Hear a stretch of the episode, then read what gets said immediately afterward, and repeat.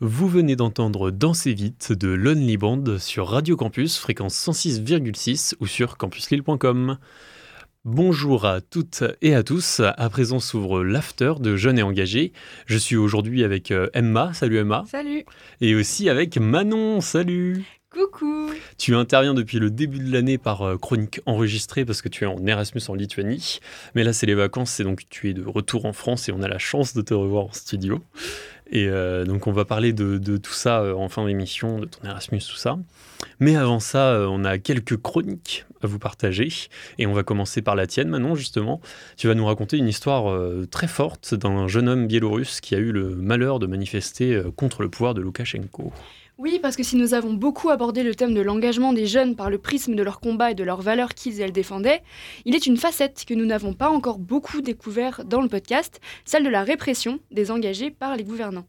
Je vous emmène avec moi dans un pays qu'on surnomme joliment le pays aux yeux bleus ou qu'on qualifie également de dernière dictature d'Europe. Je vous transporte aujourd'hui en Biélorussie. J'ai eu l'immense opportunité de recueillir le témoignage d'un jeune Biélorusse qui, à la suite de manifestations anti-Loukachenko en 2020, a subi et continue de subir encore aujourd'hui une répression sans faille. Ce jeune avait une condition pour son témoignage, rester anonyme. Nous l'appellerons donc Alexei. Jeune et engagé. Mais avant de vous parler de lui, laissez-moi vous expliquer le contexte. La Biélorussie, donc, est un pays situé en Europe de l'Est, entre la Lettonie et la Lituanie au nord-ouest, la Russie sur le flanc est, et l'Ukraine et la Pologne au sud.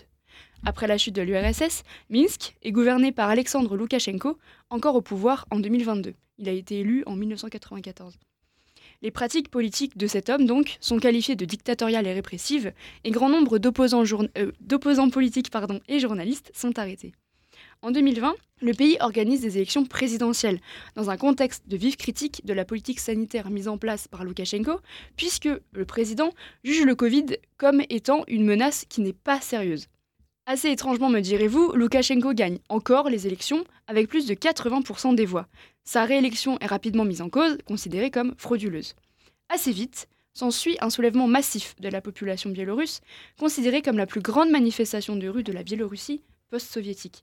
Évidemment, les revendications d'accès à des élections libres et équitables sont très vite réprimées par le gouvernement. Et c'est là que Alexei entre en jeu. Oui, tout à fait. Alexei, donc, est un jeune homme biélorusse de 19 ans, donc actuellement en 2023, donc euh, en 2020 il avait 16 ans, qui vit et étudie en Pologne depuis un peu plus d'un an.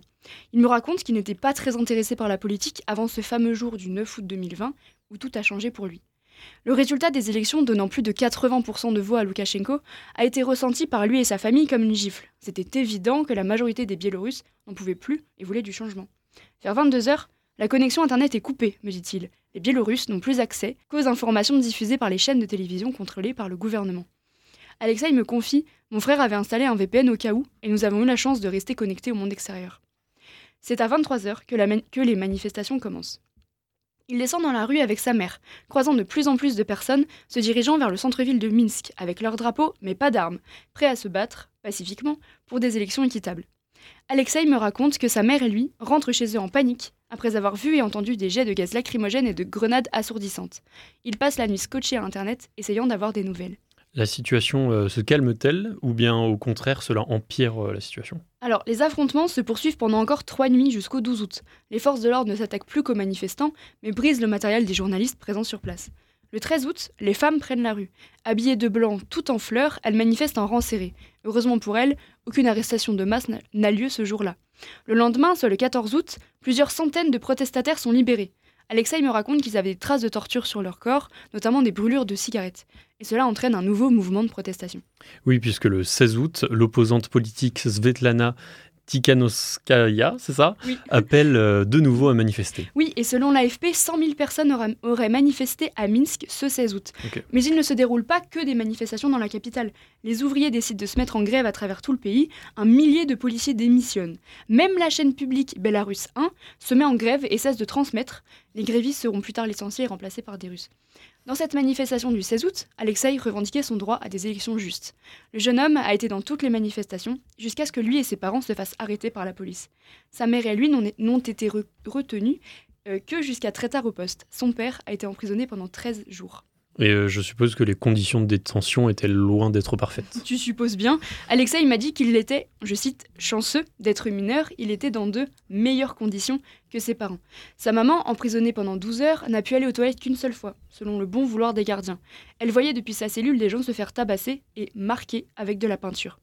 Après son passage en prison et le procès verbal adressé contre sa famille, le jeune homme était terrorisé, mais rien qu'à l'idée de sortir de chez lui.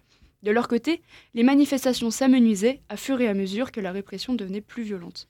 Et euh, quelles ont été les répercussions sur la vie de la famille d'Alexei après leur arrestation? Six mois plus tard, les officiers des services secrets biélorusses, toujours appelés KGB dans le pays, sont venus frapper à leur porte et ont arrêté la maman de Alexei. Elle était suspectée d'avoir des liens avec la Volnikor, qui est une chorale créée en 2020 par des chanteurs et des chanteuses de la Philharmonie nationale biélorusse qui interprétaient des chants nationaux dans les manifestations. Heureusement pour elle, elle a été relâchée pour faute de preuves. Pour Alexei, c'est le passage entre la Pologne et la Biélorussie qui est compliqué. Il est interrogé à la frontière et son téléphone est fouillé, parfois pendant plusieurs heures. Il me confie qu'il a peur qu'une de ses connaissances, amis ou membres de sa famille, soient emprisonnés à cause de la répression qui n'est jamais redescendue après les événements d'août 2020. En Biélorussie, on peut être emprisonné parce qu'on a lu quelque chose considéré comme extrémiste. 1984 de George Orwell en fait partie, me dit-il. Le pire dans tout ça, me rapporte-t-il, ce n'est pas la prison ou la répression, c'est de savoir que l'espoir de changement qui unissait le peuple biélorusse contre son dictateur a presque entièrement disparu. Merci beaucoup Manon, c'était vraiment euh, un témoignage très fort et très puissant. Franchement, merci beaucoup de revenir avec une chronique aussi qualitative euh, depuis ton Erasmus. Avec plaisir. Emma, maintenant je me tourne vers toi. Aujourd'hui, tu as voulu nous parler de Parcoursup et des plateformes du même style comme euh, Mon Master, c'est ça? Oui, aujourd'hui j'ai décidé de vous parler de ce qu'on appelle les plateformes d'admission post-bac. Donc tous ici, nous avons été ou serons confrontés à Parcoursup et mon master. Et si pour certains leur choix d'orientation s'est déroulé sans encombre, pour beaucoup, on peut réellement parler de désastre. Donc tout d'abord, je pense qu'une petite remise en contexte s'impose. En 2002, la première plateforme est lancée et elle s'appelle APB, qui signifie très simplement Admission Post-Bac. La plateforme avait pour destinataires initiaux les candidats des classes préparatoires et en 2009, à la demande des académies, la plateforme s'est étendue à tous les bacheliers, peu importe la filière d'orientation. Il était alors possible de formuler 24 vœux par ordre de préférence. APB a été une révolution tant pour les candidats que pour les établissements d'enseignement supérieur. Fini les candidatures par dossier papier qu'il fallait envoyer par voie postale. Malgré tout, la plateforme a énormément de failles, notamment durant sa dernière année d'existence, où 150 000 bacheliers n'ont obtenu aucune réponse favorable et seuls 61% des inscrits avaient une formation placée en pôle de leur hiérarchisation des vœux. C'est alors euh, qu'à l'été 2017, Frédéric Vidal, la ministre de l'Enseignement supérieur, a annoncé que la plateforme APB, je cite, telle que nous la connaissons, n'existera plus. Oui, et au-delà d'être à la source de fortes déceptions chez les jeunes, c'est surtout l'algorithme caché derrière la plateforme qui était pointé du doigt. Reconnu comme non conforme à la loi, la méthode d'affectation était décrite comme discriminatoire par des étudiants qui souhaitaient plus de transparence. Le 15 janvier 2018 s'ouvre le fameux Parcoursup. Il a été promis de simplifier la vie des étudiants, ce qui, avec aujourd'hui presque 6 ans de recul, est quand même questionnable. Parcoursup a été créé pour répondre à quatre critères. Moins de vœux à formuler, une seule phase d'admission clarifiée, davantage d'offres de formation et plus d'accompagnement au lycée. Dans une tribune pour les échos, Emmanuelle Couston-Torres, fondatrice de leboncursus.com, une plateforme décrite comme un outil pour les jeunes et les parents pour y voir plus clair au moment du choix d'orientation, elle affirme que Parcoursup est une révolution.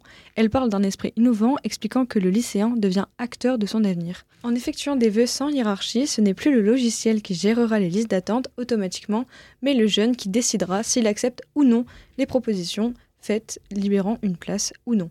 Néanmoins, dans une interview par Libération d'Alban Misi, doctorant en sociologie et auteur d'une thèse en cours sur la plateforme, l'avis est plutôt nuancé. Il explique que les candidats sont obligés de faire des vœux à plat sans ordre de préférence, ce qui a l'avantage de leur laisser un délai de réflexion pour choisir leurs vœux, mais cela a le lourd inconvénient de ralentir la procédure parce que ça se joue en plusieurs tours. Avec des listes d'attente qui stressent les élèves, l'attente peut être interminable avec toute l'incertitude que ça crée alors que les jeunes bacheliers veulent savoir où ils vont étudier pour trouver un appartement, faire les démarches pour les APL, etc. Et euh, qu'est-ce qu'en disent les candidats? Quels sont les premiers retours? Eh ben, en dépit de l'avis optimiste de certains, la réalité pour les candidats est bien différente. Dès la première année de Parcoursup, les défauts de la plateforme se sont fait ressentir, faisant naître chez les futurs étudiants une anxiété vis-à-vis de leur orientation. Dans une interview pour France 3 Île-de-France, Thomas, un futur étudiant, confie Savoir que c'est un logiciel qui va décider de mon avenir, ça ne me donne pas confiance. Je n'ai pas envie que Parcoursup décide à ma place. Chose que confirme Colin Champion, président du syndicat La Voix lycéenne à cette époque. Euh, une enquête d'Ipsos conclut que 82% des candidats de Parcoursup trouvent la procédure stressante et 61% la trouvent injuste. De même, on sait que Parcoursup a supplanté le bac dans la préoccupation des élèves en terminale, et même avant, parce qu'il faut réfléchir aux spécialités, trois en première puis seulement deux en terminale, qui vont compter dans Parcoursup. Pour une plateforme qui s'est fondée sur la simplification de la vie des étudiants, c'est plutôt raté. Et malgré les failles très présentes sur Parcoursup, la plateforme d'admission Mon Master a été créée sur le même modèle. Et en effet, depuis l'année dernière, Mon Master permet aux étudiants de candidater en Master 1 via un dossier unique. Sans surprise, la plateforme semblable à Parcoursup présente les mêmes défauts tout en ayant encore une fois la même promesse, simplifier la vie des étudiants. Parmi leurs témoignages, recueillis par Libération, on retrouve opacité, stress, difficile prise en main, bugs, rupture d'égalité. Parmi les nombreux bugs, il a été recensé un grand nombre d'admissions par erreur et même la présence de masters non existants, ce qui a coûté un vœu à beaucoup de candidats. Après l'angoisse de Parcoursup, l'angoisse de mon master. Comme pour Thomas, dont j'ai cité le ressenti vis-à-vis de la plateforme d'admission post-bac, Carla, étudiante en L3, reprend les mêmes termes que le jeune homme. Elle affirme c'est stressant parce que quelque part c'est la plateforme et les bugs qui définissent notre avenir. Il est aussi pointé du doigt l'exigence de la plateforme. Les candidats avec un parcours linéaire sont favorisés, alors qu'il est très courant dans l'enseignement supérieur d'échouer, de douter et de se réorienter. Et pour les établissements aussi, il y a un problème. Les établissements et leurs masters sont surexposés et certains ont eu à traiter deux à trois fois plus de candidatures qu'à l'accoutumée, sachant que les places en master se font rares. Gilles Renaud, enseignant en STAPS, raconte Je suis dépité quand j'ai 180 étudiants en L3 pour 60 places en master. On est tellement sous l'eau dans la gestion des dossiers qu'on préfère fermer le robinet. En bref, les plateformes d'admission post-bac, aussi innovatrices soient-elles, ont beaucoup de choses à améliorer. Ces promesses de rendre le choix d'orientation et les admissions plus simples ne sont pas remplies. De plus, après l'appréhension de Parcoursup, les jeunes font maintenant face à l'appréhension de mon master. Ce 17 janvier, Parcoursup ouvre ses portes pour la septième fois. Alors à tous les néo-bacheliers et aux étudiants en reconversion, joyeux Hunger Games et puisse le sort vous être favorable. Merci beaucoup Emma. Et euh, maintenant, j'aimerais qu'on passe un peu de temps à parler avec toi Manon. Donc on veut parler de l'engagement de la jeunesse dans cette émission, vous le savez. On est souvent amené à parler de parcours des étudiants et depuis plusieurs années, beaucoup d'entre eux se construisent autour d'une année en Erasmus, c'est-à-dire un an ou six mois à l'étranger, souvent seuls, pour passer l'année universitaire ou le semestre, si c'est que six mois, à étudier dans une ville étrangère. Donc c'est ce que tu as fait cette année, Manon, c'est ça Ce que je fais. Ce que tu fais. Ah, c'est les vacances, donc tu es rentré. Donc est-ce que tu peux nous dire euh, bah déjà où tu es, comment ça se passe, tout ça, tout ça, quoi? Alors du coup, je suis à Vilnius, en Lituanie. Euh, la Lituanie, c'est un pays que, à part les membres de l'OTAN, personne ne connaît. C'est vraiment... Euh, en gros coincé entre la Pologne, la Biélorussie et la, et la Russie, et la Lettonie. Dans les pays baltes. Ouais, les pays baltes, ouais. Voilà. Et du coup, euh, bah, raconte-nous, c'est quoi tes cours, comment tu fais, qu'est-ce qui t'a motivé aussi à partir, c'est ça qui m'intéresse. Euh, alors moi, j'avoue que je voulais partir parce que un an en Erasmus, ça me permet d'avoir un an de plus pour savoir ce que je veux vraiment faire comme métier. C'est encore pire. Je n'ai encore moins d'idées parce que j'ai encore plus de métiers que je veux faire. Mais j'avais aussi envie de partir dans un pays dont la culture m'était totalement étrangère, dont la langue m'était totalement étrangère, un pays où j'allais vraiment être complètement dépaysée par rapport à la France. Et aussi, je voulais vivre un vrai hiver. Parce que je me dis, réchauffement climatique, tout ça, tout ça, euh, la neige dans 20-30 ans, il n'y en aura plus. Autant qu'on profite. comme l'eau. c'est comme l'eau. Et euh, du coup, je passe, ça fait un mois et demi que je suis sous moins 10 avec de la neige jusqu'aux genoux. Et j'adore ça, c'est trop bien. C'est vrai. Ouais. Mais du coup, tu dis, genre, tout ça, apprendre une langue étrangère totalement dans un pays, une culture étrangère, ça ça t'a pas fait peur? Genre, c'était pas compliqué au début, tout ça? Si, franchement, le début a été très compliqué. Euh, mais, en fait, moi, j'ai un énorme complexe sur mon anglais. Et je me suis dit, bon, de toute façon, là, t'as pas le choix, tu parles pas lituanien, les gens parlent pas français. Et la langue, la langue, donc toi, tu vas parler avec tes potes et avec tes profs et tout, c'est l'anglais, donc t'as pas le choix. Et en fait, parce que t'as pas le choix, tu vas dedans. Oui, t'es obligé de le faire et ça te décomplexe. Ah ouais, mais oui. Et, euh, et, ouais, du coup, c'est genre vraiment euh, bon, le cliché du. Euh, le, c'est le voyage qui forge la jeunesse, eh tu vois. Mais en vrai, genre dans le, dans le fond d'Erasmus, il y a un peu de ça, non? Après, ouais, alors ça dépend parce qu'il y en a beaucoup qui vont en Erasmus pour aller faire la fête. Et bah, c'est aussi ça qui forge la jeunesse. C'est ça qui forge, mais c'est aussi ça qui forge, oui, mais il n'y a pas aussi que ça. Alors moi, je sais que j'ai pris des cours qui m'intéressaient aussi, Mhm. Euh, je sais qu'il y en a qui ont pris leurs cours et qui les ont calés sur le lundi, mardi pour Oui, pouvoir pour, euh, sortir, pour pouvoir voyager du mercredi au dimanche, ce qui est très très cool aussi. Parce que quand on est dans un aussi petit pays que la Lituanie, tous les pays autour sont accessibles, sont faisables facilement. pour ouais pour 2-3 jours. Et du coup, euh, qu'est-ce que ça t'a apporté depuis le début de l'année? Tu penses que tu pourrais dire vraiment tout ce que ça t'a apporté ou ce que tu penses que ça va t'apporter d'ici la fin de l'année Mais du coup, déjà, ce que ça m'a apporté, c'est l'anglais. Ça, c'est sûr. Ouais. Et c'est aussi des façons de penser complètement différentes. C'est une histoire qui, qui nous est totalement euh, inconnue. Mais bon, ouais, non, c'est vraiment une remise aussi euh, en cause de toi. Comment, et puis même comment nous, on est construit. Parce qu'il faut voir comment on est détesté à l'international. Les. Français, c'est vénère. hein. ah ouais, ils nous détestent. À ce point Ouais, on Let's est go. hautain, on est chauvin, on veut pas parler anglais. C'est pas faux. Bah, C'est pas faux. Ouais, voilà, au final, ils ont pas tort. hein. tu croises des gens qui vont pas avoir les mêmes points de vue que toi sur plein de choses différentes, mais parce qu'en fait, ils n'ont pas les mêmes nationalités, donc ils n'ont pas Ouais. les mêmes, même les mêmes cultures, même les- la même école et tout. Enfin, Moi, les mêmes symboles, les mêmes repères, même euh, et- sur- oui, ouais, du coup, c'est vraiment des points de vue et puis même des mentalités qui sont pas du tout les mêmes. Les mêmes. Mais oui, aussi en, en expérience euh, de ce que ça apporte Erasmus, du coup, ça apporte, apporte vraiment un, un enrichissement personnel et aussi un épanouissement personnel. Mm. Euh, parce que, en fait, euh, bah, moi, par exemple, je suis arrivée en Lituanie, j'avais toujours pas de logement. Donc, j'ai dû bah, me débrouiller là-bas, donc en lituanien, du coup, que je ne parlais pas, donc en anglais, pour trouver un logement, euh, pour faire mes cartes. Je vais à l'office de l'immigration pour avoir mes papiers. Enfin, je veux dire, c'est des choses Ouais, c'est dont je me vraiment serais- plein de trucs. dont je me serais absolument pas sentie capable. Genre, il y, a- il y a un an, tu m'aurais dit, bah, tu vas te retrouver à 3000 km de chez toi, sans logement, et tu vas devoir te débrouiller. J'aurais dit, mais jamais de la vie, jamais j'y arriverai. Et en fait, eh ben, j'y arrive. Et du coup, même cette satisfaction et cet épanouissement personnel de, bah, j'y arrive toute seule, en anglais, genre. Donc, euh, merci beaucoup, Manon, pour, euh, pour ça. Euh, c'est la fin de cette after de Jeunes et Engagés. Merci euh, à Emma et Manon d'avoir été là. Bah, de rien. Merci à vous de nous écouter. Vous pourrez retrouver l'entretien avec Juliette et toutes nos précédentes émissions sur toutes les plateformes de streaming. N'hésitez pas à partager et à nous suivre sur les réseaux, Insta et Twitter. Tout est en description. Bonne journée